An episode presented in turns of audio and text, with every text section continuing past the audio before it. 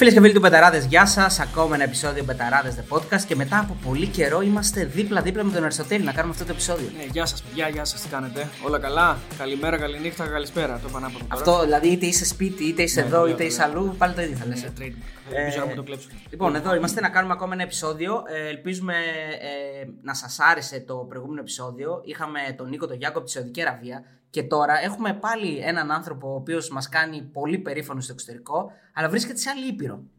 Ναι, είναι, το έχουμε πάρει έτσι αμπάριζα. Ναι, Πάμε λίγο ε, σε, στους ε, απανταχού Λοιπόν. Έλληνες. έχουμε τελειώσει με αυτούς τους μέρες στην Ελλάδα και πάμε στους υπόλοιπους τώρα. Λοιπόν, αναφερόμαστε στον πιο επιτυχημένο Έλληνα προπονητή Πόλο, ο οποίος μετά ε, ε, την ε, μεγάλη και μακρά καριέρα στην Ελλάδα, αφού τα σήκωσε όλα, τα τρόπαια, είπε να πάει να κάνει το ίδιο και στην Κίνα. Ο λόγος για το Χάρη Παυλίδη. Γεια σου, coach, τι κάνεις; Γεια σας παιδιά, μια χαρά εσείς.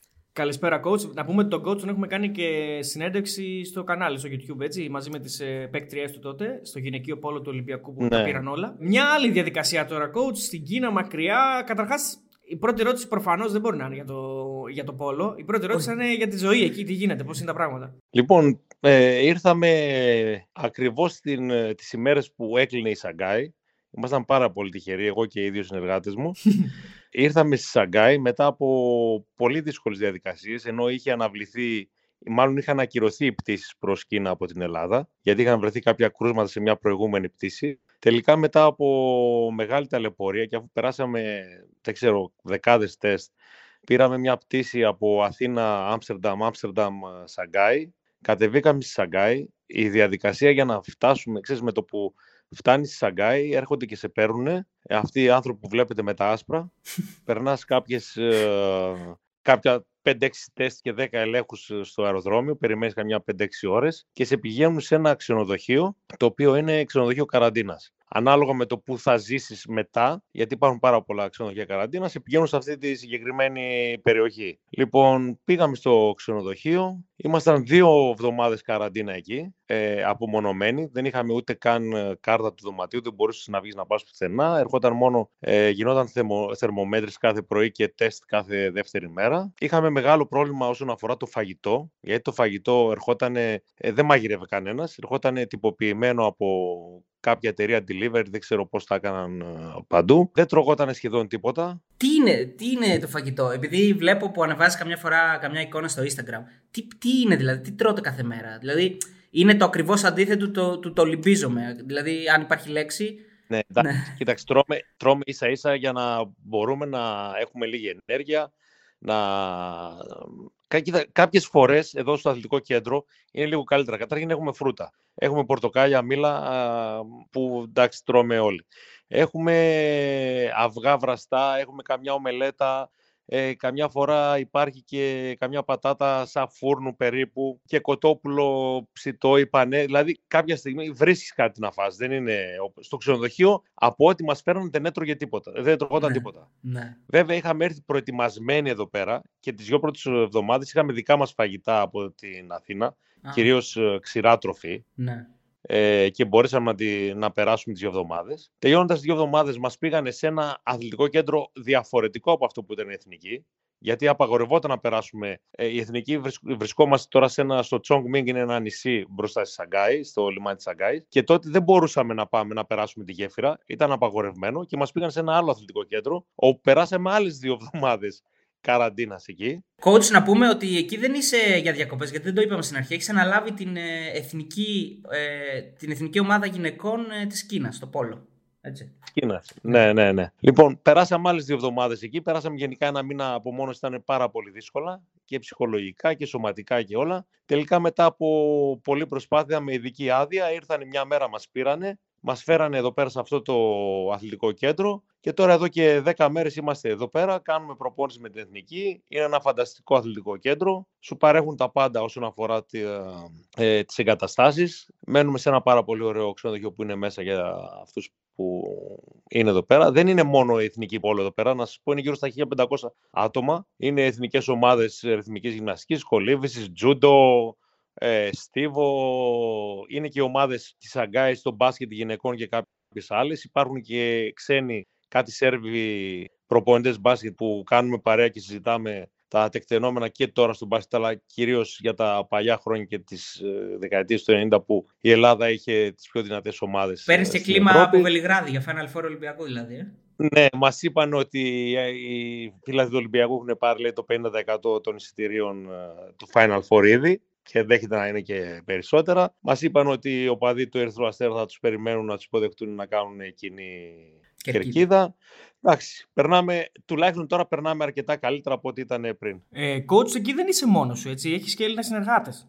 Τουλάχιστον υπάρχει και αυτό δηλαδή. Ναι, έχω το, τον Κώστα του Χατζηδάκη που ήταν μαζί μου και στον Ολυμπιακό και τον Ορέστη του Σαλάχα που ήταν πρώτος προπονητής στη Γλυφάδα και ήρθαμε και οι μαζί. Ευτυχώς με τα παιδιά έχουμε τρομερή χημεία, περνάμε ωραία καλή συνεργασία. Παίζει μεγάλο ρόλο ψυχολογικά αυτό, γιατί αν ήμουν μόνο δεν ξέρω αν θα άντεχα να το περάσω έτσι. Σας μιλάω ψυχολογικά. Ο ένας μήνας καραντίνα ήταν. Μιλάμε για πραγματική καραντίνα όμως. Όχι κωδικός 3 και βγαίνω και τέτοια. Δεν μπορούσες να πας ούτε μέχρι το ασασέρ. Εδώ δεν, δεν βλέπουμε ότι σπάνε λουκέτα και μπαίνουν που κάνουν στα σπίτια. Δηλαδή μιλάμε για βλέπουμε μακριέ καταστάσεις. Ναι. Α, αυτά που έξω, φτάνουν σε εμάς είναι πραγματικά. Αυτό ήθελα να σε ρωτήσω, coach. Ναι, για πες. Ναι, κοίταξε να δεις. Ε, πολλά είναι fake news, άλλα είναι υπερβολικά, αλλά όντως υπάρχει, πριν τουλάχιστον υπήρχε τρομερό πρόβλημα στη διανομή φαγητού. Τρομερό πρόβλημα. Ακόμα και στο προηγούμενο αθλητικό χωριό που ήμασταν, ε, υπήρχαν μέρες που είχαμε ας πούμε, να φάμε μόνο ρύζι, τίποτα άλλο. Ξέρω και από τους Κινέζους εδώ πέρα που συζητάμε, τα πράγματα είναι λίγο καλύτερα. Ανοίξανε μία-δύο περιοχές, αλλά με το που βρήκαν ένα κρούσμα, ξανακλείσανε τις περιοχές. Είναι ε, κάθετη η κυβέρνηση ότι μηδενική ανοχή, δηλαδή πάει να πει ότι για να ανοίξει Σαγκάη πρέπει να φτάσουν μηδέν τα κρούσματα. Το 90% των κρουσμάτων που έχουν είναι ασυμπτωματικά. Να ξέρετε ότι κάθε μέρα γίνεται PCR τεστ σε 25 εκατομμύρια. Κάθε μέρα όμως. Έτσι, 25 εκατομμύρια κόσμος. Εμείς ερχόμαστε κάθε πρωί στις 8 και 10, 8 παρα 10 μάλλον, ε, είμαστε κάτω και περιμένουμε τη σειρά μας, ε, κάνουμε το τεστ και μετά ξεκινάει η, όλη η διαδικασία της ημέρας και η προπόνησης και τα τέτοια. Οικονομήσαν λοιπόν, δηλαδή τα διαγνωστικά κέντρα. Υπάρχουν, ναι, ε, μα υπάρχουν, ε, κοίταξε να δεις, οι πολυκατοικίες εδώ, ας πούμε, μια πολυκατοικία μπορεί να έχει χιλιά άτομα. Mm. Πηγαίνουν κάτω όλοι, ένας ένας, δεν ξέρω, με ραντεβού. Υπάρχει τρομερή οργάνωση. Να ξέρετε ότι ό,τι γίνεται εδώ πέρα γίνεται ηλεκτρονικά, με QR code, ό,τι γίνεται. Έχεις ένα QR code το οποίο είναι μοναδικό, το δείχνεις, το περνάνε, το σκανάρουν κάνεις το τεστ, φεύγεις. Σε λιγότερο από ένα λεπτό έχεις τελειώσει. Δεν υπάρχει δηλαδή ουρά διαδικασία να περιμένω να κάνω. Είναι πάρα πολύ οργανωμένοι όσον αφορά το κομμάτι.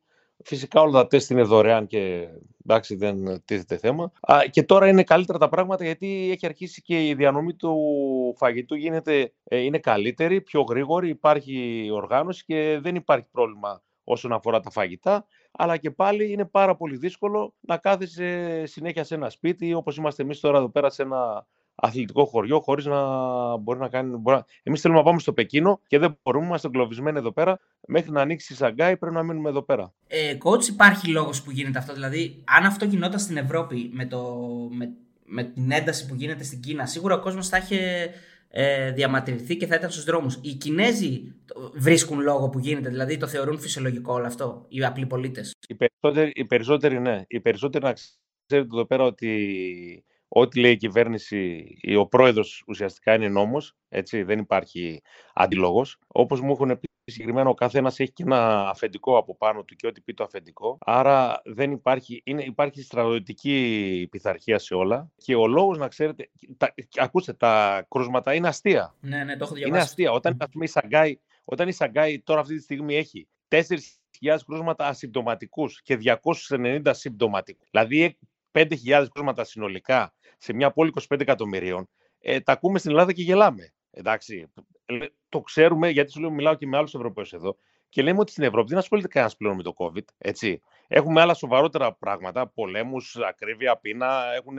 Αλλά εδώ πέρα είναι το διαφορετικά. Και από ό,τι μου είπανε, ε, υπάρχει το συνέδριο τον Νοέμβριο, στο οποίο θα ανανεώσει για τρίτη θητεία ο τωρινός πρόεδρος της Κίνας και έχει δώσει εντολή ότι μέχρι τον Νοέμβριο πρέπει να έχουν καθαρίσει τα πάντα, να μην υπάρχει ε, κορονοϊός σε όλη την Κίνα. Γιατί είναι κακό για το image του Προέδρου και του κόμματος, οπότε μέχρι τότε αν δεν έχει μηδέν κρούσματα δεν βλέπω να βγαίνει κανένας ε, έξω από το σπίτι. Ε, coach, όλη αυτή η κατάσταση πώς έχει γίνει ε, αποδεκτή από εσένα; Και θέλω να πω αν σε έχουν διευκολύνει γενικά οι άνθρωποι της Ομοσπονδίας πώς, πώς, το, πώς συμπεριφέρονται γύρω από όλη αυτή την κατάσταση σε συνάρτηση με εσένα. Δηλαδή, σε, φέραμε, σε φέραμε εδώ και γίνονται όλα αυτά. Πώς είναι η συμπεριφορά τους; Κοιτάξτε να δείτε, υπάρχει διάθεση να βοηθήσουν και να κάνουν ό,τι μπορούν, ειδικά όταν ήταν η περίοδος της καραντίνας, στην οποία ειδικά στη δεύτερη, στο δεύτερο κομμάτι της δεύτερες δύο εβδομάδες, τους λέγαμε παιδιά υπάρχει κάτι να μας φέρετε να φάμε, πεινάμε,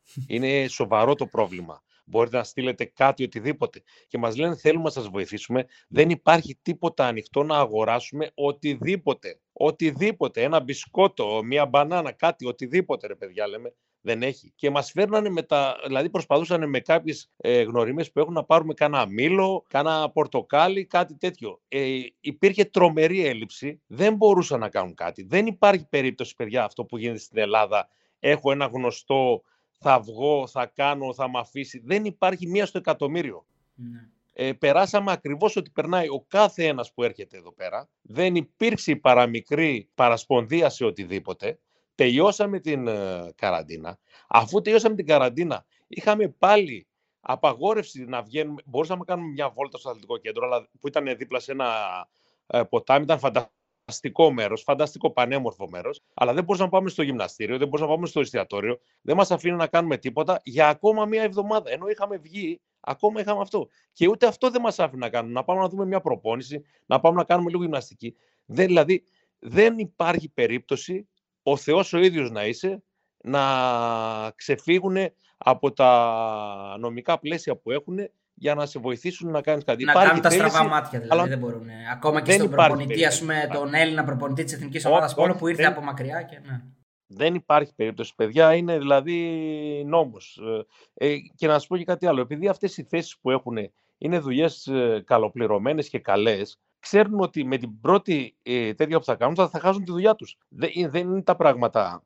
Εδώ πέρα παίρνουν κεφάλια ε, μόλις ε, δουν ότι κάποιος κάτι έγινε, έχασε τη δουλειά, έφυγε, ήρθε κάποιος άλλος. Περιμένει κάποιος άλλος. Ναι. Λοιπόν, δεν θα διακινδυνεύσει κανένας τη δουλειά του και την καριέρα του για να σε βοηθήσει για κάτι Δηλαδή που εσύ θες να βγεις να πας μια βόλτα, δεν ξέρω και εγώ τι. Δεν υπάρχει τέτοια περίπτωση. Οπότε και εμείς ήμασταν όπως ήταν ο κάθε ένας που έρχεται στην Κίνα, που είναι λιγοστοί έτσι. Οι Ευρωπαίοι που ήρθαν, εμείς με το αεροπλάνο που ήρθαμε, ήμασταν τρει-τέσσερι Ευρωπαίοι. Όλοι οι άλλοι ήταν εκεί. Ε, αυτό ήθελα να σε ρωτήσω. Αν γυρνούσε το χρόνο πίσω και με ένα μαγικό τρόπο ήξερες τι θα περάσεις, θα επέλεγες πάλι να πας; Γιατί ε, το συμβόλαιο που σου προσφέραν ήταν ε, πάρα πολύ καλό. Έτσι, έγινες νομίζω μακράν ο πιο ακριβοπληρωμένος Έλληνας προπονητής Πόλο και τώρα σκέφτεσαι και ζυγείς ότι θα το περνούσα αυτό ξανά αν ήξερα, αν ήξερα τι, θα, τι θα περάσω. Κοίτα, τώρα, τώρα που μιλάμε, που έχουν φτιάξει τα πράγματα, γιατί το συζητάμε με τα παιδιά συνέχεια, γιατί δεν είναι μόνο το τι περάσαμε, είναι και το τι αντιμετωπίζουμε εδώ πέρα. Θα σας πω τι αντιμετωπίζουμε. Κάνουμε αυτή τη συζήτηση συνέχεια και εντάξει, δεν μπορούμε να πούμε ότι το μετανιώσαμε, αλλά είναι πολύ διαφορετικά από ό,τι περιμέναμε όσον αφορά, γιατί περάσαμε μια περίοδο πάρα πολύ δύσκολη ένα πρώτο μήνα, πάρα πολύ δύσκολο ψυχολογικά ε, και βρισκόμαστε τώρα σε μια κατάσταση, σε μια καινούρια κουλτούρα, σε μια χώρα η οποία είναι εντελώς διαφορετική, που προσπαθούμε να αλλάξουμε πράγματα, δεν μπορούμε και γελάμε μεταξύ μας γιατί μας φέρνουν, θα σας δώσω ένα παράδειγμα για να καταλάβετε ε, το, τη λογική του παραλόγου που επικρατεί εδώ Έχει δώσει η Ολυμπιακή Επιτροπή της Κίνας ε, μία νόρμα για όλα τα, τα σπορ που είναι ομαδικά και πρέπει να περάσεις κάποια τεστ οι αθλητές για να μπορέσουν να αγωνιστούν στην εθνική ομάδα. Τα οποία αυτά τεστ είναι ε, μέσα στο γυμναστήριο, πάγκος, καθίσματα, δεν ξέρω και εγώ τι άλλο κάνουν σκοτ, αλλά είναι και 3.000 μέτρα τρέξιμο. Ναι. Λέω, παιδιά, εντάξει το καταλαβαίνω στο ποδόσφαιρο μπορεί έτσι που και εκεί δεν βρίσκω λογική, αλλά εντάξει το καταλαβαίνω. Εμείς λέω είμαστε πόλο και κολυμπάμε. Τι σχέση έχει το τρέξιμο; Λέει αυτή είναι η τέτοια της Ολυμπιακής Επιτροπής. Ναι. Ε, πρέπει, πρέπει οι αθλητές να περάσουν τα τεστ για να μπορούν να παίξουν στην εθνική ομάδα πόλο πρέπει να περάσουν τα 3.000 μέτρα στίπλα, ας πούμε, δεν ξέρω και εγώ τι, για να παίξουν πόλο. Σαν αντοχή, δηλαδή. Σαν αντοχή, να βγάλουν. Όχι, όχι, όχι, δεν είναι αντοχή. Είναι, είναι, είναι με χρόνο, είναι αρκετά γρήγορα, τρέχουν αρκετά γρήγορα. Α, μάλιστα. Εν τω μεταξύ, σηκωνόμαστε τέσσερις φορές τη εβδομάδα, έξι ώρα το πρωί, για να πάμε για τρέξιμο, παιδιά. Τέσσερα χιλιόμετρα τρέχουν τα κορίτσια. Τέσσερα χιλιόμετρα. Το, το αστείο της υπόθεσης αστείο, τραγικό, είναι ότι όλες έχουν πρόβλημα στα γόνατα. Και είναι απόλυτος φυσιολογικό. Όλες όμως. Και ε, ακόμα και εκεί δεν λένε ρε παιδιά, να τους πούμε ότι εμείς, ξέρω εγώ, να μην τρέχουν οι τραυματίες τουλάχιστον. Ναι, ναι. Τρέχουν όλοι. Και αφού τρέξουν, βάζουν μια ώρα πάγο στα γόνατα και πηγαίνουν μετά στο γυμναστήριο για δύο ώρες γυμναστήριο. Και άμα σας στείλω τα βίντεο τι γυμναστήριο κάνουν, θα πέσετε κάτω. Ούτε οι άντρες της Εθνικής Σερβίας δεν κάνουν τέτοια κιλά. Κότσε, ελπίζω να τρέχουν μόνο τα κορίτσια, να μην βάζουν και σένα να τρέχεις 3 χιλιόμετρα. Ε, καλά, τώρα αστεία λε. Εγώ δεν μπορώ να τρέξω 300 μέτρα, τρέξω 3 χιλιόμετρα. Εντάξει, coach, να, να, να, καταλάβουν λίγο πώς είναι και ο στρατός και οι γυναίκες. Καλύτερα. Ε, εντάξει, αλλά να σου πω κάτι, αυτό είναι απάνθρωπο. ναι, Για τις πολίτε. Λέω, κοιτάξτε, αν το κάνουν αυτό στην Εθνική Ελλάδος, οι μισές πολίστριες θα σταματάγανε την επόμενη μέρα. Την επόμενη ακριβώς θα σταματάγανε. Δεν υπήρχε περίπτωση τώρα να γίνει κάτι τέτοιο. Αλλά το παράλογο είναι ότι ενώ ξέρουν ότι δεν μας βοηθάει, ξέρουν ότι υπάρχουν τραυματισμοί και γίνονται χειρότερα τα πράγματα, είναι εκεί πέρα. Και τους λέω εγώ, δεν μπορούμε να κόψουμε τουλάχιστον το τρέξιμο. Άντε το γυμναστήριο που κάνετε και που σηκώνετε, άντε να το, να το καταπιώ. Και αυτό που έχουμε καταφέρει μέχρι τώρα είναι να κόψουμε τη μία φορά τρέξιμο ε, και να μειώσουμε λίγο τα κιλά στο γυμναστήριο. Μόνο αυτό. Και αυτό μετά από μεγάλη προσπάθεια.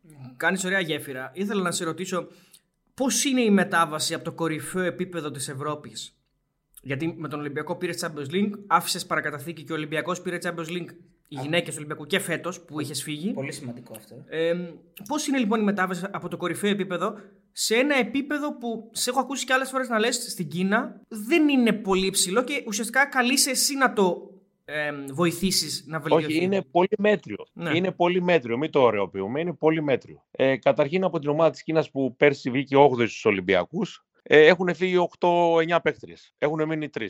Έχουν ανέβει δηλαδή 15 παίχτριε, οι οποίες έχουν 0 εμπειρία από διεθνείς ε, παιχνίδια και διοργανώσεις μεγάλες. Ε, έχουν έλλειψη γνώσεων ε, όσον αφορά το άθλημα, την ατομική τεχνική και την ε, τακτική. Ε, βέβαια έχουν μεγάλη όρεξη για δουλειά. Για μένα είναι πάρα πολύ δύσκολο, γιατί κακός, ε, καλώς ή κακώς είχαμε κακομάθει με, τα, με τις αθλήτριες στην Ελλάδα του Ολυμπιακού, οι οποίες πλέον μετά από τόσα χρόνια προπόνησης ε, δεν χρειαζόταν να συμμετάσχω εγώ στην προπόνηση, ότι γινόταν τα κάνανε μόνοι τους, μόνο στην τακτική έπαιρνα μέρος. Σε όλες τις άλλες ασκήσεις και σε όλα τα πράγματα που κάναμε τα ξέραν να παίξουν και ανακαδοτά. Τα κάνανε στην εντέλεια. Διόρθωνα κάποια πράγματα. Μετά κάναμε τακτική. Ήταν πολύ πιο απλά τα πράγματα. Εδώ ξαναθυμήθηκα τα πρώτα μου χρόνια στον Ολυμπιακό που άρχισα και έχτιζα ε, την ομάδα, όπως είχα κάνει και στον Καναδά όταν είχα πάει το 2017. Ε, είναι ωραίο, σε, ε, σου δίνει ενέργεια και ενθουσιασμό γιατί κάνεις κάτι καινούργιο από την αρχή,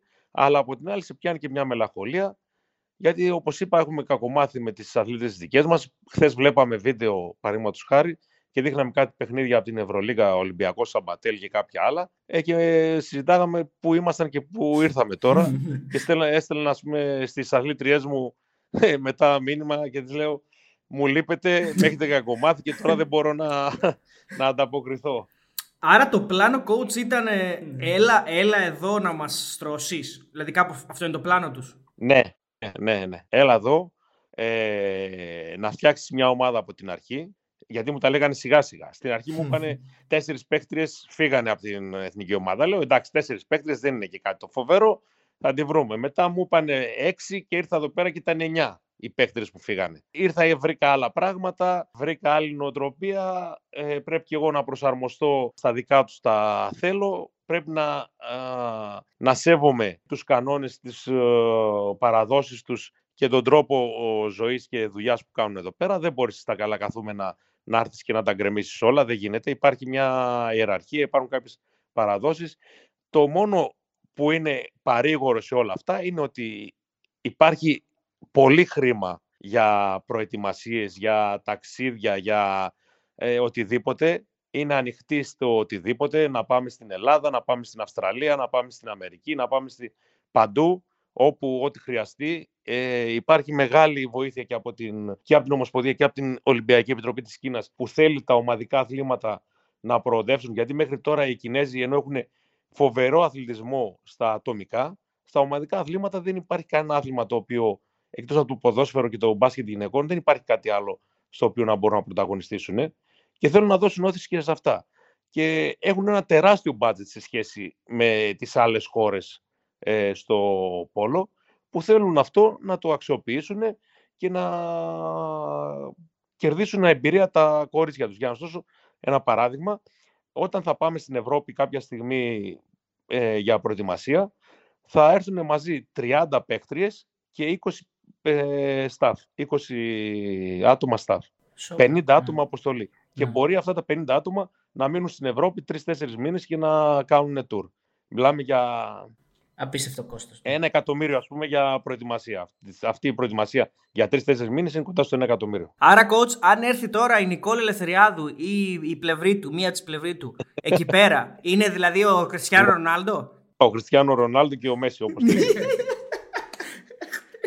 Πάντως, coach, ε, φαίνεται ότι σκέφτονται ε, μακρόπνοα γιατί σου κάναν και τρία χρόνια συμβόλαιο και λογικά ο στόχος είναι η Ολυμπιάδα, έτσι δεν είναι; Κοίταξε να δεις, έχουν ένα καλό και ένα κακό εδώ οι Κινέζοι θα σου προσφέρουν αυτά που θα ζητήσεις, αλλά να ξέρεις ότι δεν υπάρχει δικαιολογία αν δεν κατακτήσεις τους στόχους σου. Δεν είχα αθλήτριες, ε, φύγανε 9, ε, δεν παίξαμε διεθνείς διοργανώσεις για λόγω COVID, δεν πήγαμε πουθενά.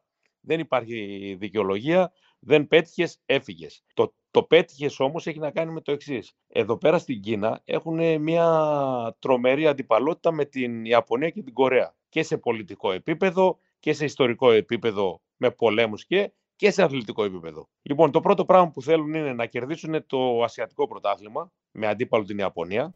Οπότε λένε ότι αν κερδίσει το Ασιατικό, εντάξει, όλα τα άλλα τα καταπίνουμε. Ξέρουμε ότι δεν, μπορεί, δεν έχουμε ομάδα να πάμε στους Ολυμπιακούς και να διεκδικήσουμε κάτι. Το ξέρουμε αυτό. Αλλά εκεί που, που ξέρουμε ότι είμαστε αρκετά καλοί, πρέπει να κερδίσουμε. Μου λένε τώρα τα παιδιά οι Σέρβοι εδώ του μπάσκετ ότι είχαν έναν ε, προπονητή Αμερικάνο, δεν θυμάμαι τι ήταν, Έχασα από την Ιαπωνία στο μπάσκετ, έφυγε λέει την άλλη μέρα. Δεν πρόλαβε ούτε να πει. Διαφορετική, διαφορετική η Κινέζη, αλλά σε κάποια πράγματα ήδη είναι με εμά. Στην Ιαπωνία που ήταν ναι. στους αγώνες και τον αφήσανε εκεί, ας πούμε, και γυρίσανε. τα, τα, ε, τα έχουμε κάνει και εμείς στο μπάσκετ αυτά. Εντάξει. Έλα, αυτό ναι. σου λέω. Ναι, ότι δεν ενδιαφέρουμε πολύ. Όλοι οι παράγοντες κάπως έτσι είναι. Αντί δηλαδή να εκτιμήσεις τη δουλειά του προπονητή με βάση το υλικό που έχει, γιατί δεν μπορείς να ζητήσεις τώρα από μια ομάδα η οποία δεν μπορεί, δεν έχει το υλικό και τις δυνατότητες να πάει να κερδίσει το πρωτάθλημα Ευρώπης, το κύπελο, δεν ξέρω, ή το Μουντιάλ. Έτσι. Αυτά είναι ευνόητα πράγματα. Αλλά βλέπεις ότι έχει κάνει μια πρόοδο, οι νέες παίκτριες παίζουν, κάνουν. Ναι, αυτό είναι κάτι που σε προηγμένες χώρες ε, προσμετράται. Ότι ξέρεις κάτι, πήγαμε καλύτερα, κάναμε, πετύχαμε κάποιους στόχους, ε, καταφέραμε πράγματα. Εδώ πέρα σου λέει, πήρες το χρυσό εκεί πέρα, είσαι καλός. Δεν το πήρες, δεν είσαι καλός. Τέρμα. Ο καλύτερος προπονητής του κόσμου να έρθει. Ε, αν δεν κάνει αυτό εδώ πέρα, δεν πρόκειται να, να μείνει. Υπάρχει γνώση του αθλήματος, ενώ αυτός που θα κληθεί να σε αξιολογήσει από την Ομοσπονδία. Όχι, έχει, όχι, καμία, καμία. Όχι, όχι, καμία. Μα δεν θα με αξιολογήσει κανένας που έχει να κάνει σχέση με τη. Δεν θα με αξιολογήσει ο πρόεδρος της Ολυμπιακής Επιτροπής. Ο πρόεδρος της Ολυμπιακής Επιτροπής θα πει τι έγινε τα αποτελέσματα, τι κάναμε; Χάσαμε από την Ιαπωνία 11-10. Ναι, γεια σας, φέρτε τον επόμενο. Αυτό δεν είναι πολύ λογικό όμως, ε, δεν είναι. Δεν είναι λίγο λάθος. Ε, δεν είναι καθόλου λογικό, αλλά αυτή είναι η. Μα γι' αυτό αλλάζουν και οι προπονητές κάθε τρία χρόνια εδώ πέρα, κάθε τέσσερα. Δεν έχει μείνει κάποιος προπονητής παραπάνω. Γιατί οι παίχτριες, σας λέω, το πρόγραμμα είναι πάρα πολύ δύσκολο. Οι παίχτριες δεν αντέχουν πάνω από μια τετραετία. Αν κερδίσουν τους Ασιατικούς και πάνε σε μια Ολυμπιάδα φεύγουν και πηγαίνουν και βρίσκουν μια δουλειά καλοπληρωμένη, γιατί λόγω το ότι έχουν κερδίσει χρυσό μετάλλιο στους Ασιατικούς, τους ανοίγει τις ε, πόρτες να βρουν επαγγελματικά κάτι καλό και σταματάνε να παίζουν σε ηλικία 25-26 χρονών. Λοιπόν, και ξαναρχίζει από την αρχή ο επόμενος. Και ξαναρχίζει από την αρχή και δεν υπάρχει μια, ε, να χτίσεις μια ομάδα και σε βάθος χρόνου. Δεν υπάρχει αυτό. Οπότε, ο κάθε ένας προπονητής τι σκέφτεται; Να έχω το αποτέλεσμα που θέλω, να κρατήσω τη δουλειά μου, τρία χρόνια, τρία χρόνια και μετά γεια σας. Mm. Δεν γίνεται διαφορετικά. Πότε είναι ο είναι πολύ δύσκολο. Ευτυχώς είναι του χρόνου. Α, Οπότε θα είμαστε έτοιμοι ναι. του χρόνου τον Νοέμβριο στο Ασιατικό. Ναι. Ε, θα είμαστε έτοιμοι και νομίζω θα πάμε καλά. Δηλαδή, μέχρι του χρόνου τώρα θα είστε ένα χρόνο εκεί και θα προετοιμάζεστε; Όχι, όχι, θα έρθουμε στην Ευρώπη κάποια στιγμή. Ε, θα πάμε στην Αμερική, θα πάμε στην Αυστραλία. Σας είπα, έχουν ναι, ναι. budget για τέτοια πράγματα απεριόριστο. Για φιλικά, ας πούμε, προετοιμασία και ούτω καθεξής. Ναι, ναι, Ναι, φιλικά ναι. προετοιμασία, Ναι. ναι. Α, Με την Ιταλία, με την Ελλάδα, με την ε, Ουγγαρία, Ναι. ε, με την Ισπανία, με Ναι. όλες αυτές τις ομάδες πηγαίνουμε δύο εβδομάδες εκεί, τρεις εβδομάδες εκεί πέρα Ναι, ναι.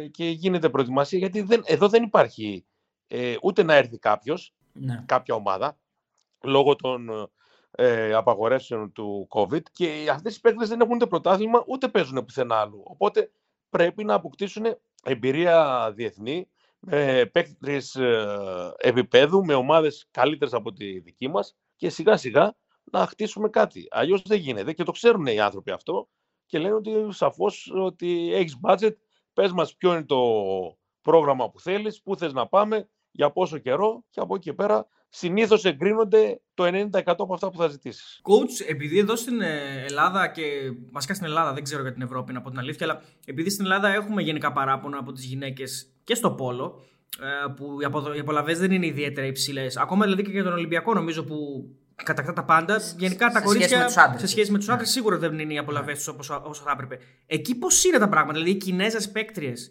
τι παίρνουν; Ε, να ξέρετε ότι εδώ ο γυναικείος αθλητισμός ε, όσον αφορά ε, τα σωματεία και, τις, ε, και τα δια- διαμερίσματα, γιατί εκεί υπάρχουν τα πολλά λεφτά, όχι μόνο στις ομοσπονδίες. Ε, παραδείγματος χάρη, ε, μας έλεγε ο προπονητής του μπάσκετ που είναι στη Σαγκάη, πέρσι είχε ε, μία Αμερικάνα και μία, δεν ξέρω τι άλλο ξένη ήταν, οι Καναδές, δεν ξέρω τι, η οποία η μία πήρε 600.000 δολάρια και η άλλη πήρε 450.000 για πέντε μήνες. Τρελά λεφτά. Αυτή ήταν η σεζόν. Για Τρελά μπάσκετ λεφτά. Κίνας. Και μάλιστα λέει υπάρχουν, υπάρχουν λέει, και ομάδες και παίκτες που παίρνουν ένα εκατομμύριο για μία σεζόν. Το μπάσκετ Οι της οποίες Κίνας είναι γενικά 5-6 δίνει μήνες. λεφτά πάρα πολλά γιατί και πολλοί παίκτες από το NBA φεύγουν Πάρα εκεί. πολλά. Ναι. Ναι, ναι, ναι. Και, ναι, ναι, και στους άντρες και στις γυναίκες και το βόλεϊ το ίδιο και το ποδόσφαιρο το ίδιο.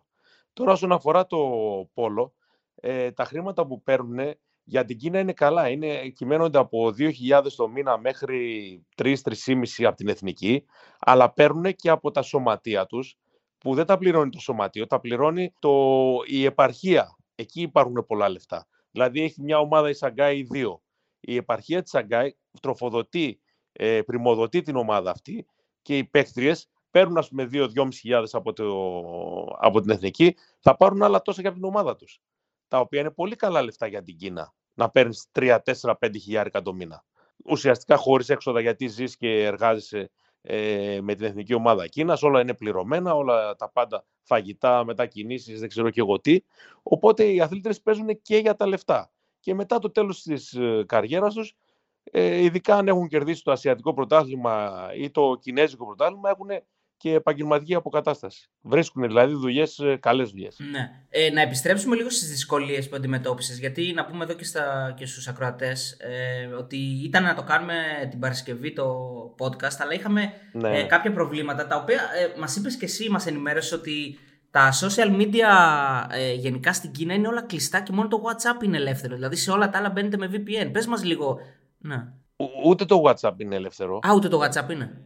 Ναι, μέσω VPN. Ναι. Υπάρχει ένα, μια πλατφόρμα εδώ που λέγεται WeChat. Είναι κινέζικη. Προφανώς είναι η πιο Διαδεδομένη. δημοφιλής στον Ναι. κόσμο, γιατί τη, τη χρησιμοποιούν όλοι οι Κινέζοι. Όλα γίνονται μέσω WeChat. Δηλαδή, πληρωμές από τράπεζες. Βίντεο όπως ανέβάζει το TikTok και το Instagram μέσω WeChat. Φωτογραφίες. Ε, ακόμα και το QR για, το, ε, για, το, για PCR, τα ναι. τεστ που κάνουμε και Μμ. αυτά, Μμ. ναι, γίνονται μέσω WeChat. Όλα γίνονται μέσω WeChat. Αυτό υπάρχει. Είναι όχι η μοναδική, σχεδόν η μοναδική. Και υπάρχει και ένα το οποίο είναι από το Alibaba, είναι Alipay. Ναι, οι πληρωμές. Είναι αδελφάκι του Ναι. τέτοιο όπως είναι AliExpress, Ναι. Alipay. Και είναι κάτι σαν α, πλατφόρμα για να, να έχεις κάρτες και να μπορείς να βγάλεις μέσω τραπεζικού λογαριασμού μια κάρτα και να πληρώνεις τα πάντα. Ε, σπάνια θα δεις ε, να πληρώνουν με cash. Ναι. Δεν υπάρχει εδώ πέρα χρήμα, μόνο κάρτες. Εντάξει. Οπότε πρέπει να έχεις λογαριασμό σε κινέζικη τράπεζα, να ανοίξεις, να έχεις αυτό το... να πάρεις κάρτα για να μπορείς να κινείσαι. Με τους δικούς σου Διαφορετικά είναι ανθρώπους μεγάλο το πώς, πώς μιλάς αφού Viber, ε, ε, ξέρω εγώ, Instagram, όλα αυτά, πρέπει, μπαίνεις με VPN ας πούμε. WhatsApp, Ναι. WhatsApp, ναι, έχουμε, έχω VPN. Είχαμε πριν έρθουμε στην Κίνα, γιατί αν έρθεις και μετά είναι, δεν μπορεί να τα αποκτήσεις, γιατί δεν, δεν σε αφήνει να μπει σε τέτοιες ε, σε τέτοια site. Οπότε το είχαμε από πριν. Μόλις ήρθαμε εδώ πέρα, πιάνουμε κάποιες ε, συνήθως Los Angeles, Σιγκαπούρη, κάποιες τέτοιες τοποθεσίες και μπορούμε ας πούμε και ανοίγουμε το, ναι. το WhatsApp, το Viber, ε, κάποιες άλλες ε, σελίδες δικές μας ελληνικές, όλα αυτά και τα social media. Διαφορετικά social media στην Κίνα δεν υπάρχουν. Εκτός από το WeChat δεν υπάρχει τίποτα άλλο. Ε, coach, επιστρέφω λίγο στο θέμα το οικονομικό. Προφανώς για να πας εκεί, φαντάζομαι ότι η πρόταση ήταν πολύ καλή. Δεν θέλω να μας πεις το νούμερο προφανώς, αλλά σε σύγκριση με την Ελλάδα, πόσο παραπάνω ήταν η συμφωνία, Δηλαδή είναι τρεις φορές πάνω, πέντε φορές πάνω, δέκα φορές πάνω, πόσο ακριβώς, ε, πόσο εδελεάσανε δηλαδή; Είναι γύρω στις τρει-τέσσερι φορές ε, πάνω. Είναι τεράστια και, και τα μπόνου που παίρνεις. Δηλαδή, ε, για πρόκριση στους Ολυμπιακούς Αγώνες, για χρυσό μετάλλο στους Ασιατικούς. Για αυτά είναι μεγάλα και τα μπόνους, οπότε βγαίνει ένα πάρα πολύ μεγάλο ποσό. Ε, το οποίο είναι δελεαστικό, το οποίο είναι δύσκολο να το αρνηθείς. Ακόμα και εγώ που ήμουνα στον Ολυμπιακό, ο, που και τότε από όλες τις ομάδες ήμουνα ο πιο ακριβοπληρωμένος και δούλευα στην καλύτερη ομάδα του, του κόσμου για μένα. Ο Ολυμπιακός είναι ε, το πόλο γυναικών είναι η καλύτερη ομάδα του κόσμου αυτή τη στιγμή. Ήταν μια τεράστια πρόκληση ακόμα εκτός το οικονομικό, ε, σαν ε, για την καριέρα μου. Έχω φτάσει σε μια ηλικία που αν δεν έκανα τώρα κάτι τέτοιο, δεν θα το έκανα ποτέ. Οπότε πήρα την απόφαση, μετά, αφού στον Ολυμπιακό μετά από 15 χρόνια και έχοντας κερδίσει τα πάντα, ε, ήταν μια μεγάλη πρόκληση. Βέβαια, ε, είναι πολύ δύσκολη η ζωή, γιατί είσαι μακριά από την οικογένειά σου ε, δεν μπορούν να έρθουν εδώ πέρα. Δεν είναι, ας πούμε, ο Καναδάς που ήμουν πριν, που ερχόταν η γυναίκα μου, ερχόταν ο γιος μου. Ε, δεν είναι το ίδιο. Δεν μπορούν να έρθουν εδώ πέρα να, να με επισκεφθούν. Θα πρέπει να γυρίσω ξανά εγώ. Αλλά νομίζω ότι και το όραμα της Ολυμπιάδας, ότι σε τρία χρόνια να φτιάξεις κάτι, να πας, να κάνεις κάτι καλύτερο από ό,τι ήταν πριν, να φτιάξεις το όνομά σου και δεν ξέρεις πού θα σε οδηγήσει αυτό. Όλα μαζί ήταν αυτό που με κάνανε να πάρω την απόφαση. Συν το ότι θα είχα και δύο άτομα δικά μου εδώ πέρα, που ήταν πολύ μεγάλη βοήθεια για μένα, γιατί η δουλειά από μόνος μου δεν υπήρχε περίπτωση να τη βγάλω. Υπάρχει τεράστιο πρόβλημα επικοινωνίας με τις παίχτριες. Δεν μιλάει καμία σχεδόν αγγλικά. Μία-δύο μπορεί να καταλαβαίνουν λίγο. Οι άλλες δεν ξέρουν κουβέντα. Έχω ένα μεταφραστή συνέχεια από πάνω και πρέπει να μέσω μεταφραστή να γίνονται όλα. Είναι πολύ κουραστικό. Είναι πολύ χρονοβόρο. Η προπόνηση στο νερό κάθε φορά είναι σχεδόν τρεις ώρες και σε κουράζει όλο αυτό. αν υπήρχε επικοινωνία, αν τα κορίτσια μπορούσαν να μιλήσουν και υπήρχε άμεση επαφή, θα ήταν πολύ πιο εύκολο. Τώρα είναι δύσκολο. Αλλά όπως είπα, εντάξει, τα ήξερα όλα αυτά όταν πήρα την απόφαση. Ε, είμαστε μια παρέα τρία άτομα εδώ πέρα. Ο ένας με τον άλλον περνάμε πολύ καλά μεταξύ μας και ψυχώνουμε ένα τον άλλον όταν μας πιάνουν τα ψυχολογικά. Ξαναλέω, είναι μέχρι του Ολυμπιακούς Αγώνες στο Παρίσι, δεν είναι εφόρου ζωής. Οπότε συζήτησα και με τη γυναίκα μου και με τα παιδιά μου. Μου είπαν ότι αφού είναι καλύτερο για την καριέρα σου, κάνε μια προσπάθεια εκεί, να κάνουμε κι εμείς. Και έτσι καταλήξα να. Αν δεν είχα δηλαδή το OK από την οικογένεια, δεν θα μπορούσα να το κάνω. Λογικό. Κότ, έχεις μάθει καμιά λέξη στα κινέζικα ή απ' την άλλη τους έχεις μάθει καμιά λέξη στα ελληνικά εκεί στα κορίτσια ή στο staff; Ναι, έχουμε μάθει, ειδικά τα παιδιά, οι άλλοι δύο, ο Κώστας και ο Ρέσης, έχουν μάθει πιο πολλά από μένα. Έχουν μάθει τους αριθμούς, έχουμε μάθει τα βασικά, ξέρεις, καλημέρα, ναι. γεια σας και αυτά. Ε, τα κορίτσια ακόμα δεν έχουν μάθει τίποτα από τα ελληνικά, εκτός από το πάμε που φωνάζω και το άιντε. Μου λένε τι είναι το άιντε; Ε, λέω, άιντε πάμε, λέω γρήγορα. Τι να τους πω. Coach, κάτι επί της διαδικασίας που ήθελα να, να ρωτήσω. Πώς ακριβώς προέκυψε η πρόταση, ενώ ε, υπάρχει manager στη μέση, η ίδια απευθείας μαζί σου, πώς, πώς προκύπτει όλο αυτό; Κοίταξε, η ομάδα της Κίνας εδώ και χρόνια έχει μια πολύ καλή επικοινωνία με κάποιους ανθρώπους στην Ελλάδα και έρχονται συνέχεια για προετοιμασία και οι άντρες και οι γυναίκες της Κίνας. Εγώ επειδή και σαν προπονητής του Ολυμπιακού αλλά και σαν του Καναδά ειδικά Είχα παίξει πολλές φορές αντίπαλου με τους Κινέζους. Τους είχαμε κερδίσει και μέσα στη Σαγκάη στο World League, τους είχαμε κερδίσει και στο Παγκόσμιο Πρωτάθλημα στη Βουδαπέστη. Με ξέρανε, με είχαν τσεκάρει. Επειδή αυτοί πάντα προετοιμάζουν το επόμενο βήμα, ο προπονητής που είχαν ο προηγούμενος Ισπανός ε, ήταν μεγάλος ηλικία, τους είπε αυτό να πρέπει να πάρετε, είναι καλός προπονητής.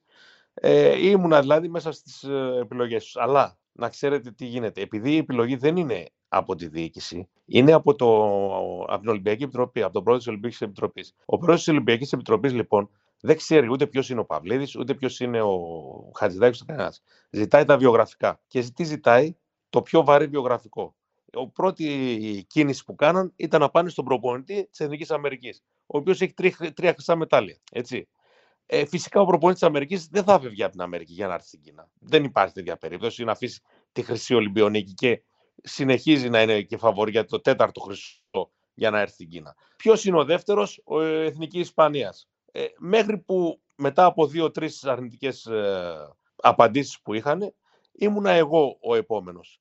Δηλαδή δεν ήμουνα η πρώτη επιλογή, αλλά η επιλογή τους γίνεται καθαρά με ε, κριτήρια αγωνιστικά, τα οποία όμως δεν είναι δίκαια. Δηλαδή, αν θες να κρίνεις ένα προπονητή που είναι προπονητής ας πούμε στη, ξέρω εγώ, στη Λέστερ ε, και τον προπονητή της Λίβερπουλ, μπορεί ο προπονητής Λέστερ, με τη Λέστερ να κάνει τεράστια πράγματα, να κάνει τρομερή δουλειά, αλλά δεν θα κερδίσει το πρωτάθλημα Ευρώπης. Λοιπόν, ο άλλος που θα κερδίσει το πρωτάθλημα Ευρώπης έχει πάντα προτεραιότητα. Δεν ξέρουν τι είναι ο προπονητής. Για να σας δώσω να καταλάβετε, πήγανε να πάρουν τον προπονητή της Εθνικής Ουγγαρίας των αντρών, που είχε τρία χρυσά Ολυμπιακά μετάλλια, το 2000, το 2004 και το 2008.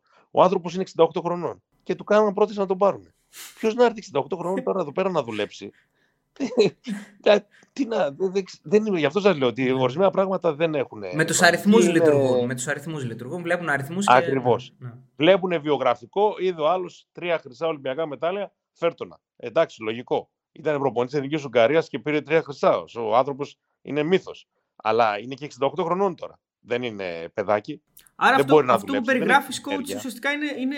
Εμένα μου κάνει σαν να μένουν σε ένα ενυδρείο, δηλαδή μένουν σε μια γυάλα μέσα και δεν καταλαβαίνουν τι γίνεται στον υπόλοιπο κόσμο. Μα πώς να καταλάβουν, όταν δεν, οι άνθρωποι που παίρνουν τις αποφάσεις δεν είναι οι άνθρωποι του πόλο. Είναι σαν να πάρει τώρα προπονητή ποδοσφαίρου ο πρόεδρος ε, της ε, Ομοσπονδίας του Γκολφ. Ξέρω εγώ. Ναι. Θα πει φέρτε μου ποια είναι τα βιογραφικά τα καλύτερα θα φέρουν ο Μουρίνιο. OK, okay, πάρτε το Μουρίνιο. Δεν είναι ο Μουρίνιο διαθέσιμος. Ποιος είναι ο επόμενος, ο και πάει κάπως έτσι.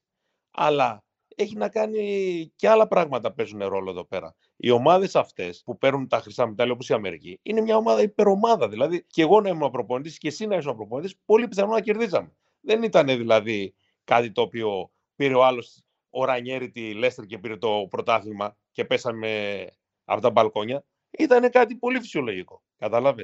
Ε, λοιπόν, αυτοί κάπως έτσι λειτουργούν. Μόνο βάσει βιογραφικού. Τίποτα άλλο. Coach, πάντως, εσένα το βιογραφικό σου είναι πολύ μεγάλο και ήθελα πριν σου κάνω την ερώτηση να πω ότι από το 2007 ε, που πήγες στον Ολυμπιακό έχεις 10 πρωταθλήματα, 8 συνεχόμενα πιο πολύ για τον κόσμο. Εσύ τα ξέρεις.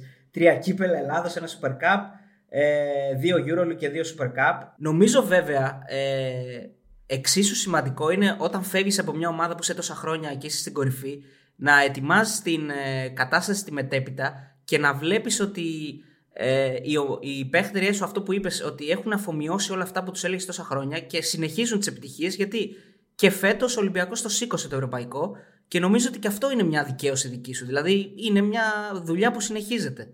Παρότι εσύ λείπεις. Ναι, κοίταξε να δεις τι έγινε. Ε, όταν μου ήρθε η, η πρόταση από την Κίνα και αποφάσισα, ήταν αφού είχαμε κερδίσει το Super Cup εναντίον της κήρυξη. Εγώ ήθελα να φύγω από τον Ολυμπιακό. Ήξερα ότι ο Ολυμπιακός δεν θα σταθεί εμπόδιο σε μένα, ε, ειδικά ε, έχοντας μια τέτοια πρόταση στα χέρια μου. Αλλά δεν μπορούσα να φύγω χωρίς να προετοιμάσω την επόμενη μέρα. Λοιπόν, ε, ο Αλεξάνδρ Τσίριτς που είναι προπονητής στον Ολυμπιακό τώρα, είναι φίλος μου, αδελφικός φίλος, αλλά εγώ τον πρότεινα και τον, τον πήγα ουσιαστικά στον Ολυμπιακό γιατί είναι φίλος μου, αλλά γιατί είναι πάρα πολύ καλός προπονητής. Μίλησα μαζί του πολλές φορές, ε, ακόμα συζητάμε. Πριν λίγο με πήρε τηλέφωνο και συζητάγαμε για ξένες παίχτριες. Επειδή είναι έξυπνος άνθρωπος, κατάλαβε ότι αυτό που είχαμε ήταν πολύ καλό και δούλευε και μου είπε θα είμαι ηλίθιος άμα αλλάξω έστω και το παραμικρό από την ομάδα. Πάτησε στα βήματα που είχαμε. Έχουμε κοινή φιλοσοφία πολιστική έχουμε κοινές καταβολές, ε, έχουμε τον ίδιο μέντορα, έχουμε όλα πολλά κοινά πράγματα και είμαστε στο ίδιο μήκος κύματο εδώ και χρόνια συζητάμε. Και ήθελα να βοηθήσω και αυτόν, γιατί είναι φίλος μου, αλλά και την ομάδα, γιατί καλός ή κακός η ομάδα του Ολυμπιακού για μένα είναι σαν ένα παιδί μου. Θέλω δηλαδή, την αγαπάω, θέλω να κερδίζει. Όταν πήραμε το Ευρωλίγκα Ε, κλαίγαμε από χαρά, με πήραν τηλέφωνο τα κορίτσια από την πισίνα, μίλαγα με το Τζίρο εκείνη την ώρα, ήταν η γυναίκα μου πανηγύριζε μαζί του, ήταν τα κορίτσια με πέραν τηλέφωνο και κλαίγαμε. Εντάξει, δηλαδή χάρηκα πιο πολύ από ότι όταν ήμουν εγώ προπονητής, ειλικρινά σας το λέω. Ναι, ναι, ναι. Και είμαι, αισθάνομαι δικαιωμένος γιατί ανέλαβε ένας άνθρωπος, ο οποίος, όπως σας είπα, είναι πολύ φιλός μου, αλλά είναι πάρα πολύ καλός προπονητής και πήρε την ομάδα και την πήγε ακόμα ψηλότερα. Και νομίζω ότι έτσι όπως είναι η ομάδα δομημένη, ακόμα και τα επόμενα χρόνια, χωρίς καμιά μεταγραφή, χωρίς τίποτα, είναι πολύ πιθανό ο Ολυμπιακός να χτίσει ένα σερί τρελό. Τρελό. Εγώ βλέπω ότι είναι το πρώτο φαβορή και του χρόνου να πάρει την Ευρωλίγα. Ανεξαρτήτως τι θα κάνουν άλλες ομάδες, η Σαμπατέλ, ο Εθνικός που λένε, οι, οι Ιταλικές ομάδες. Δεν νομίζω ότι αυτή τη στιγμή ο Ολυμπιακός, αν δεν χάσει παίχτρια, μπορεί να χάσει οτιδήποτε, γιατί είναι τέτοια η χημεία της ομάδος, τέτοια η δυναμική, το, ο ελληνικός κορμός, που πολύ δύσκολα μια ομάδα μπορεί να τον αντιμετωπίσει. Θα μπορούσε η Σαμπατέλ να κάνει κάτι, αν έπαιρνε δύο-τρεις Ισπανίδες τη εθνικής ομάδας και έπαιρνε και μια τερματοφύλακα η οποία θα ήταν πραγματικά ε, φόβητρο. Διαφορετικά θα δούμε πάλι τα ίδια. Coach, ξέρω εκτός από πόλο, φυσικά είσαι πολύ φίλος και του ποδοσφαίρου και του μπάσκετ. Έχετε τη δυνατότητα εκεί να βλέπετε είτε ευρωπαϊκό είτε ελληνικό ποδόσφαιρο καθόλου; Βλέπουμε ε, συγγνώμη, το Champions League και βλέπουμε NBA κάθε μέρα που έχει απευθείας τα έχουν εδώ πέρα, είναι συνήθως πρωινές ώρες ε, εδώ στην Κίνα. Και βλέπουμε και το Champions League. Είναι όλα σε ελεύθερο κανάλι και ναι, τα παρακολουθούμε. Μάλιστα. Και επίσης να πούμε και στον κόσμο που ίσως δεν το ξέρει ή το έχει ξεχάσει ότι ο coach είναι από τη Θεσσαλονίκη. Ε, σου λείπει καθόλου εδώ πέρα το μέρος; Γιατί νομίζω και στην Αθήνα όταν ήσουν πολύ σπάνια ερχόσουν, έτσι δεν είναι; Πολύ σπάνια, ναι, ναι πολύ σπάνια. Ε, Βεβαίως μου λείπει. Εντάξει, είναι η, η πόλη που γεννήθηκα, μεγάλωσα, ανδρώθηκα, έκανα φίλους, τα αδέρφια μου είναι εκεί, η μητέρα μου είναι εκεί. Ε, βέβαια, είμαι πολύ περισσότερα χρόνια στην Αθήνα από ότι ήμουν στη Θεσσαλονίκη. Έφυγα 19 χρόνια στη Θεσσαλονίκη. Ε, αλλά οι δεσμοί αίματος ε, είναι τέτοιοι. Μου λείπει να πάω μια φορά να δω την αγαπημένη μου ομάδα τον Άρη. Μου λείπει να πάω ξανά στο Χαρίσο έτσι να πάρω λίγο τέτοιο. Εντάξει, ναι, ναι, είναι ναι. χρόνια που έχω να πάω. Είναι πολλά χρόνια που έχω να πάω παρακολουθώ την ομάδα, χαίρομαι, λυπάμαι, ναι. αλλά ε, γίναμε Αριανοί για άλλα πράγματα. Δεν γίναμε για τους τίτλους. Άμα ήμασταν για τους τίτλους, δεν θα ήμασταν ούτε δεκάτομα. Όταν θα έρθεις όταν θα έρθεις εδώ, θα κανονίσουμε να πάμε στο γήπεδο όλοι μαζί. Εννοείται, ναι, εννοείται, ναι, ναι, εννοείται και θέλω να πάρω και το γιο μου γιατί ε, αυτός είναι που του λείπουν περισσότερο αυτά. Έγινε Αριανάκι άρρωστο και του λείπουν. Εγώ τουλάχιστον μεγάλωσα πηγαίνοντας κάθε Κυριακή στο γήπεδο. Ε, μεγάλωσα με το Γκάλ και το Γιαννάκη, πανηγύρισα τίτλους, πανηγύρισα τα πάντα.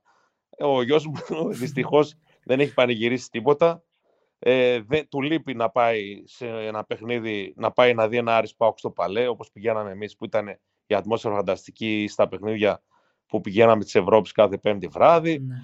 Του λείπουν όλα αυτά και πραγματικά θέλω κάποια στιγμή να μπορέσω να κάνω και ένα ταξίδι στη Θεσσαλονίκη αλλά και ένα ταξίδι στην Ευρώπη μαζί του να πάμε να δούμε τον Άρη και στην Ευρώπη. Σωστά. Λοιπόν, ε, θα κλείσουμε σιγά σιγά με μια τελευταία ερώτηση. Όταν, ε, όταν λες σε κάποιον Κινέζο ότι είσαι Έλληνας, το πρώτο πράγμα που λέει ποιο είναι; Δηλαδή, μας έχουν ακόμα συνδεδεμένους με τους αρχαίους Έλληνες, είναι κάτι πιο ε, από τη νεότερη Ελλάδα; Υπάρχει ε, μια σύνδεση; Να ξέρετε ένα πράγμα το οποίο μπορεί να σας φανεί αστείο, αλλά υπάρχει τεράστιος σεβασμός για την Ελλάδα. Γιατί στο σχολείο μαθαίνουν ε, το εξής. Κίνα, Ελλάδα, Βαβυλωνία και για, ποια άλλη, για μια άλλη αυτοκρατορία. Μαθαίνουν ότι οι τέσσερις αυτές αυτοκρατορίες ήταν που δημιούργησαν τον κόσμο. Και τους Έλληνες τους έχουν πολύ ψηλά, γιατί ξέρουν ότι εκτός τα επιτεύγματα των αρχαίων Ελλήνων, ότι και σαν αυτοκρατορία ε, είχαμε μεγάλη αυτοκρατορία, ξέρουν ιστορία, ξέρουν αρχαία ιστορία, μαθαίνουν πάρα πολλά πράγματα για την Ελλάδα. Είναι αρκετά φιλέλληνες ταξιδεύουν πάρα πολλοί Κινέζοι στην Ελλάδα για διακοπές. Πάρα πολλοί σε σχέση για το δικό μας πληθυσμό. Για αυτούς, ας πούμε, εντάξει, δεν είναι τίποτα. Εδώ πέρα μια πόλη 500.000 λένε είναι ένα χωριό εδώ πέρα λέει. Ναι. Πόσο κόσμο έχει, λέμε 500-600.000 λέει είναι χωριό όμως, δεν έχει τίποτα. Κατάλαβε. Η, μισή Θεσσαλονίκη δηλαδή είναι χωριό. Στη... Ναι, ναι, ναι όχι, ναι. όχι. Ναι. μας είπε ο Μήλο, το Σέρβος ο προπονητής, λέει έχει εδώ δίπλα λέει, μια πόλη αλλά είναι μικρή πόλη. Του λέω πόσο μου λέει 6 εκατομμύρια. Αλλά δεν έχει τίποτα μου λέει. Δεν έχει, ούτε εστιατόρια, ούτε τίποτα. Λέει, μπορεί να έχει κανένα Starbucks λέει, στο αεροδρόμιο ή στο τέτοιο, αλλά δεν έχει τίποτα. Του λέει 6 εκατομμύρια είναι μικρή πόλη. Ναι, μου λέει 6 εκατομμύρια για αυτό είναι μικρή πόλη. Όχι, το ερώτημα είναι άλλο τώρα. Πώς γίνεται 6 εκατομμύρια να μην έχει τίποτα; Δηλαδή να μην έχει 2-3 μαγαζιά. Τι 2-3 δηλαδή; Αυτό, ρώτησα, αυτό ρώτησα και εγώ. Αυτό ρώτησα και εγώ. Και λέει δεν έχουν μάθει να είναι στο έξω ούτε για καφέ ούτε για φαγητό. Είναι πολύ λίγα τα μαγαζιά λέει, που υπάρχουν. Είναι κάποιες αμερικάνικες εταιρείες, κάτι KFC και κάτι Starbucks και μέχρι εκεί. Τίποτα άλλο. Μάλιστα. Στις μικρές πόλεις. Όχι στη Σαγκάη. Στη Σαγκάη βρίσκεις ό,τι θέλεις. Είναι σαν να είσαι στη Νέα Υόρκη. Ναι. Τόσο χλειδί υπάρχει. Κότσε, ευχαριστούμε πάρα πολύ για τον χρόνο σου. Ε, από ό,τι βλέπω τώρα εκεί είναι βράδυ, οπότε θα σε, θα σε καληνυχτήσουμε. 8 πήγε. Ναι, οκτώ ναι. πήγε, ναι. ναι, ναι. Είναι βράδυ, παιδιά, εδώ. Καλημέρα στην Ελλάδα και ε, χαίρομαι πολύ που τα είπαμε. Ευχαριστούμε Όποτε πάρα θέλετε, πολύ. είμαι στη διάθεσή σας. Να είσαι καλά, coach. Ε, υπομονή και καλή δύναμη και κάθε επιτυχία ευχόμαστε. Ναι, να πάνε όλα καλά. Να είστε καλά. Καλή ευχαριστώ. συνέχεια. Γεια σας. Καλή συνέχεια, coach. Γεια, γεια. Πολύ ωραία, ε, πολύ ωραία κουβέντα ε, και νομίζω ότι ήταν απολαυστική για τον ίδιο. Ταξιδέψαμε στην Κίνα. Ε, ε. ναι, ε, εντάξει, το επόμενο στη γη του πυρός. Ε, Όχι, εμείς έχουμε Λατινική Αμερική. Ναι, αυτό Γη είναι. του Πυρός. Ε, ε, ε, εκεί κάτω. λοιπόν, ε, νομίζω ότι το απόλαυσε και ο ίδιος γιατί ε, ήθελε να μιλήσει έτσι λίγο τα ελληνικά. Νομίζω δεν το καταλαβαίνουμε εμείς γιατί τα ακούμε συνέχεια. Αλλά όταν είσαι εκεί και δεν έχεις επαφή με την Εντάξει, Ελλάδα. Έχει τον Κώστα και τον Ορέστη. Ναι, αλλά δεν έχεις επαφή με τη χώρα. Έχεις επαφή μόνο με τους ανθρώπους που είναι εκεί, που ουσιαστικά όλοι είστε, ε, είστε μαζί εκεί και λίγο προσαρμόζεστε στην κατάσταση.